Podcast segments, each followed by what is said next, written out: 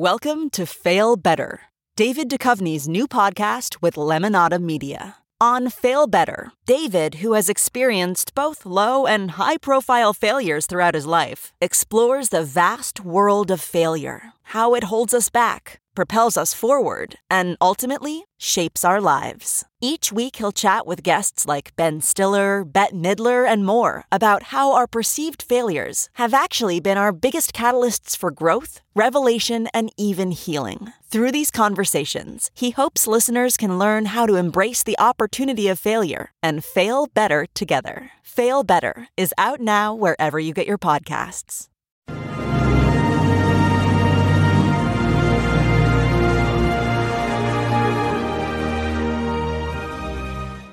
Hi, everyone. Judge Andrew Napolitano here for Judging Freedom. Today is Tuesday, March 14th, 2023. It's about 1130 in the morning here in the East Coast of the United States. Phil Giraldi uh, is our guest again today. Phil, always a pleasure. Thank you for uh, being here.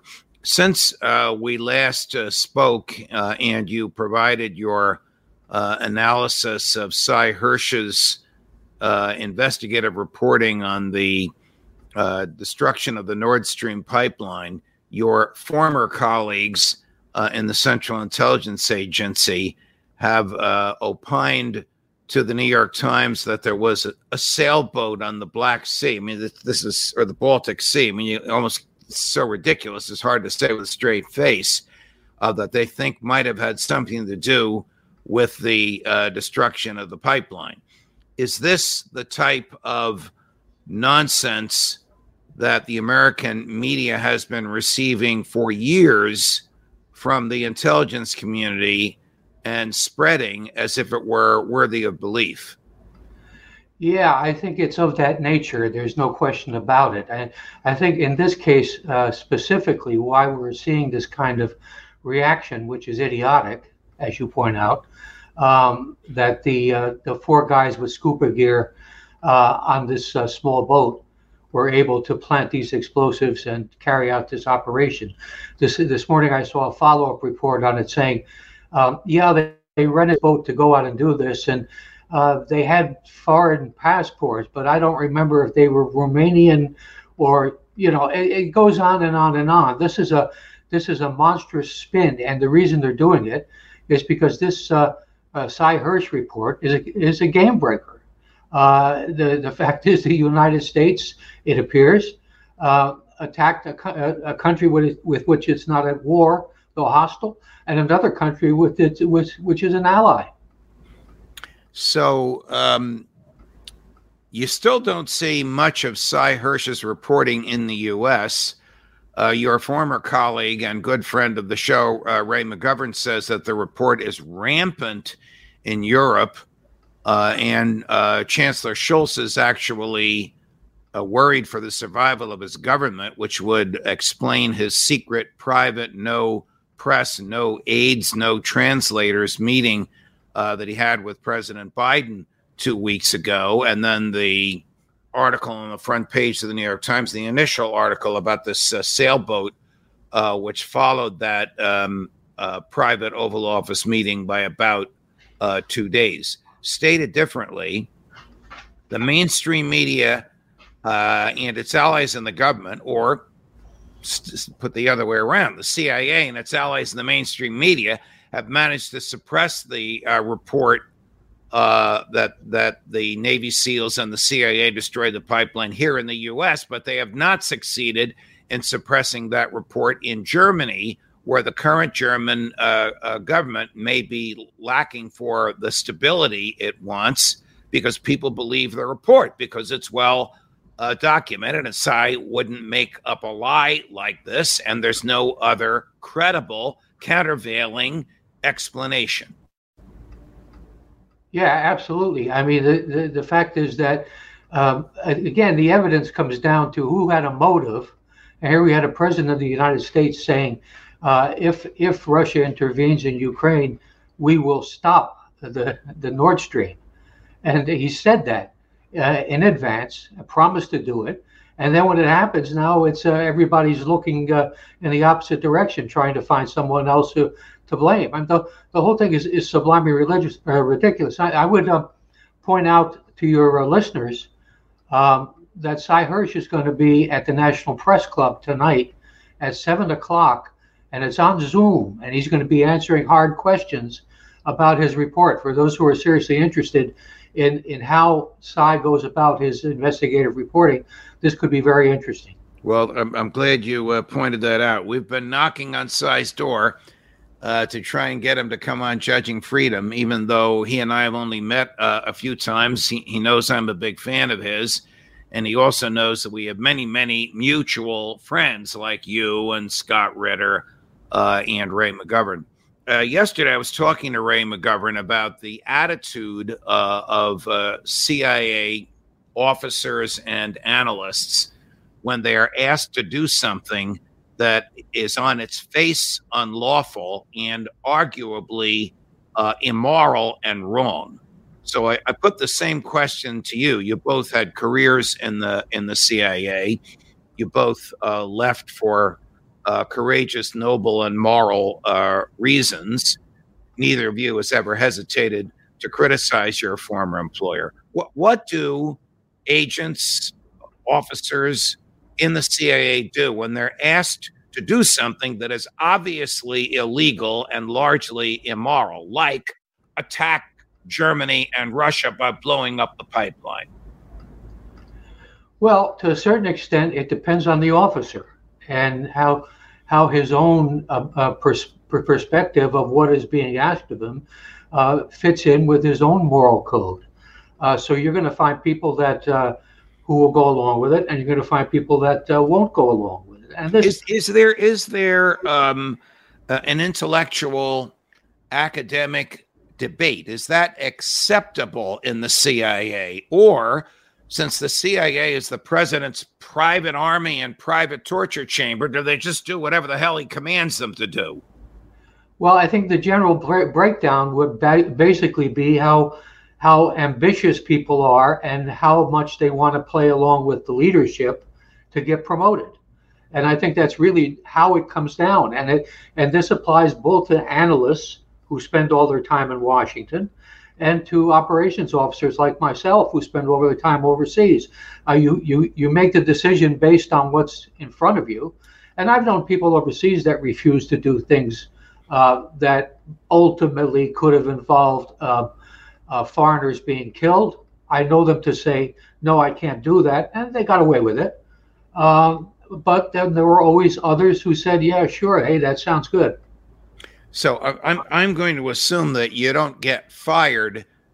Well, maybe I, sh- I shouldn't assume. I'll ask you what happens to those who refuse uh, assignments. I mean, it's not the fast way to promotion. I would imagine. Is it the fast way out the door? I mean, suppose a CIA diver said to whoever his boss is, "I'm not going down there with those Navy SEALs because that's uh, a, a war crime."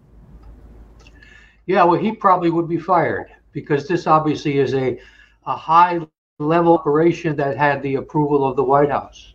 And uh, uh, if it were an operations officer, someone like me, or, or an analyst, or someone like that, you would find out that your next overseas posting would be in Rwanda. Uh, and uh, you'd wind up as a terminal GS 11.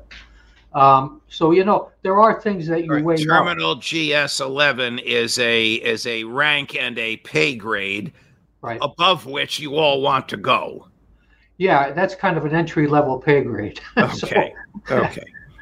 All right. Um, is there a difference in attitude about compliance with the White House in the CIA between officers and analysts, between you and the folks you worked with, and Ray McGovern and the folks he worked with? And you could throw in Jack Devine if you want. I could. Yeah. Well, of course, there, there are different perceptions. When I joined the CIA in 1975, um, analysts and operations officers were not even supposed to have any contact with each other inside the CIA headquarters building. And the stated reason for this was because the perspectives of those two types of professions were so different that they would wind up uh, tainting each other. And uh, so there, there is a perception, always has been in, in the agency, that um, the uh, operations guys were the spies, and the analysts were the uh, the eggheads, who essentially were the ones that were in contact with Congress and in contact with the White House. So it's a, a completely different set of perceptions. When you uh, began in the CIA, uh, was there the understanding? I know you were operations and not uh, uh, an analyst, but was there the understanding that whoever gave the uh, president or a person in place of the president, uh, McGovern told us that Ronald Reagan usually dispatched Jim Baker and George H.W. Bush to receive the presidential briefings rather than receiving it personally. But was was there the perception in those days in the mid 70s that you would tell the president what you think he wanted to hear, even if that meant putting substantial spin on the analysis that the analysts in the field had in the fields had derived? Well, again, to a certain extent, that depends on the analyst. And uh, a guy like Ray McGovern, I would uh, expect to tell it straight. Uh, but there certainly have been other um, people who briefed the president who um, were very sensitive to the president's needs. Uh, you get a guy like Bill Clinton. Uh, he never met with his D, uh, director of Central Intelligence, and he was not interested in the intelligence briefs. So, you know, there were different perceptions. I mean, somebody could have gone in there and said that, hey, we just got in- invaded by the Chinese, and probably Bill Clinton would not have uh, even noticed that um, there was a, a, war going on.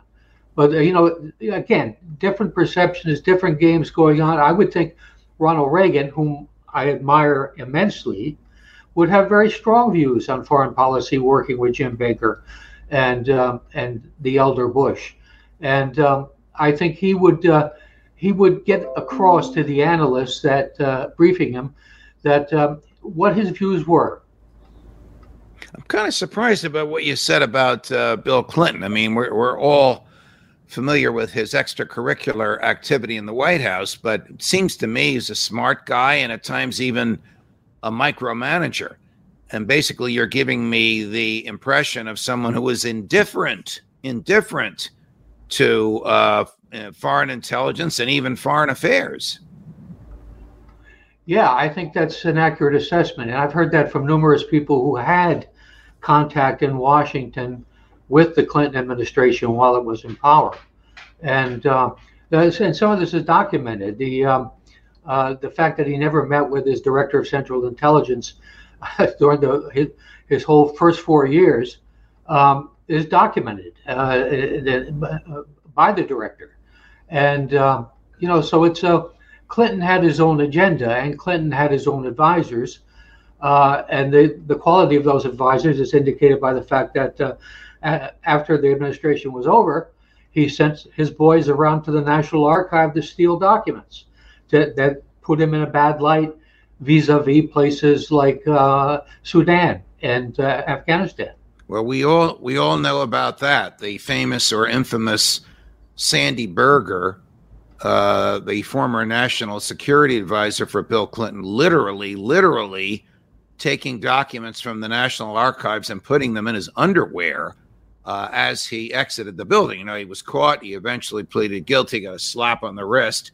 I don't know if the documents were ever uh, returned or found, or if or if he managed to uh, to destroy them. But I think that's what you're talking about. Yes. Okay. Um, recently, Nikki Haley, uh, who is running for the Republican nomination uh, for president, and Ron DeSantis, who probably is as well. I say probably because he hasn't um, hasn't uh, announced it. Their campaigns were attacked by hundreds of thousands of what we now call bots. You know, not non-human beings, but but sounding and appearing to be a human when you get something, uh, some sort of an email from them. You recently wrote a piece about this. What are your thoughts on it?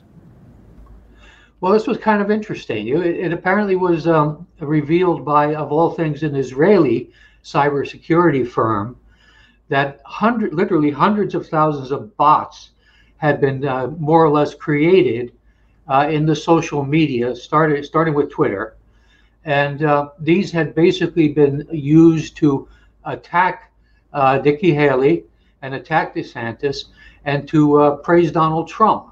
So this gives all the it gives one the impression that there is a campaign going within the Trump campaign or with somebody that's associated with it uh, to try to bolster his reputation at the expense of his competitors. Now, so how, anyway, how, does, how does this work? Well, it's actually, uh, uh, there was another revelation that came out uh, just about the same time about, again, another Israeli company, uh, company um, which called itself Jorge, uh, which uh, boasted that it had, it had interfered in 33 elections around the world using this kind of, and been successful 27 times by using this process of creating false personalities on the internet and then getting these personalities to say and do certain things that create like a public perception uh, of uh, of the candidates. And uh, as I say, this Israeli company uh, is boasting about it, uh, and um, so it, it's it's kind of curious, and one wonders if there are analogous organizations uh, in the United States operating. There certainly might be. Um, so, you know, it's an interesting pair of stories, let's put it that way. So, we, we might have uh, a presidential election in 2024 uh, profoundly influenced by AI. Is, is there any uh, significance to the fact that these two revelations about which, which you wrote were both Israeli companies? I'm familiar uh, with the Israeli development of uh, software, which has been used by uh, the federal government uh, to to spy on American partic- Americans, particularly zero click.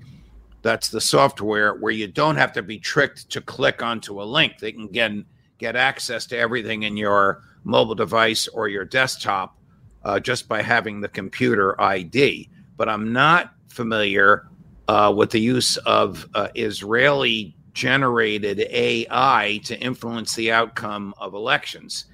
Now, all these companies seem to be in in Israel. Are are the laws looser there? Does the Israeli government get involved in or support this stuff? Are these people ideological, or are they just businessmen making software and selling it to the highest bidder? Well, I would say it's a little bit of all that. Um, the thing is that Israel, of course, has has is probably preeminent in terms of developing these kinds of snooping softwares and worms and that kind of thing. And they've used it, uh, this kind of stuff, prolifically and, and very often in cooperation with our own NSA. Uh, and the thing is pr- this produces, for a very small country, a whole lot of people who are really expert in this stuff. And the Israeli government looks the other way because they consider it an asset. And indeed, one might assume that the Israeli government, that these guys don't really ever leave the Israeli government, that they, they cooperate with the government uh, as needed. And in this case, of course, we have a private uh, a private guy who used to work in the Israeli Secret Service, who's boasting about the fact uh, uh, he's got his office in Tel Aviv, and he's boasting about the fact that he influenced the results of 27 elections. Of course, in America, we have a Secretary of Defense who used to be a four-star general, and after that was on the board of Raytheon, which is the second largest uh, military defense uh, contractor in the country, perhaps uh, in the world. So it's the same type of revolving door. Lloyd Austin is just a little bit more, shall we say, discreet uh, than uh, these people that are in and out of the uh, Israeli government. W- would the um, CIA or American intelligence community assets have had any involvement uh, in the uh, collapse of the Silicon Valley Bank or the Signature Bank, uh, which we all just witnessed and which seemed to be terrifying the economic community uh, in the past week. Yeah. Well, as far as I know, I haven't seen anything uh, creating that linkage. Uh, although I would be maybe looking elsewhere in the federal government in the area where people are fooling around with sanctions and they're looking into uh, people's bank books and uh, assets and that kind of thing, where there would have been some connection with people maybe from the Treasury Department, from the FBI. Uh, it would be unlikely for the agency unless there were a real kind of foreign spin to it, uh, w- which there could turn out to be. There's a report yesterday that the Israelis have uh, actually had prior knowledge this bank was going under, and a bunch of Israeli companies that were invested in it drew their money out before it happened. So there you go. Phil, you never cease to uh, to uh, perform and educate. Uh, always a pleasure. Thanks very much for joining us. Well, thank you for having me on again. Judge Napolitano for Judging Freedom. Remember, like and subscribe, like and subscribe. Larry Johnson this afternoon, right here, 2 o'clock Eastern. Judge Napolitano, Judging Freedom.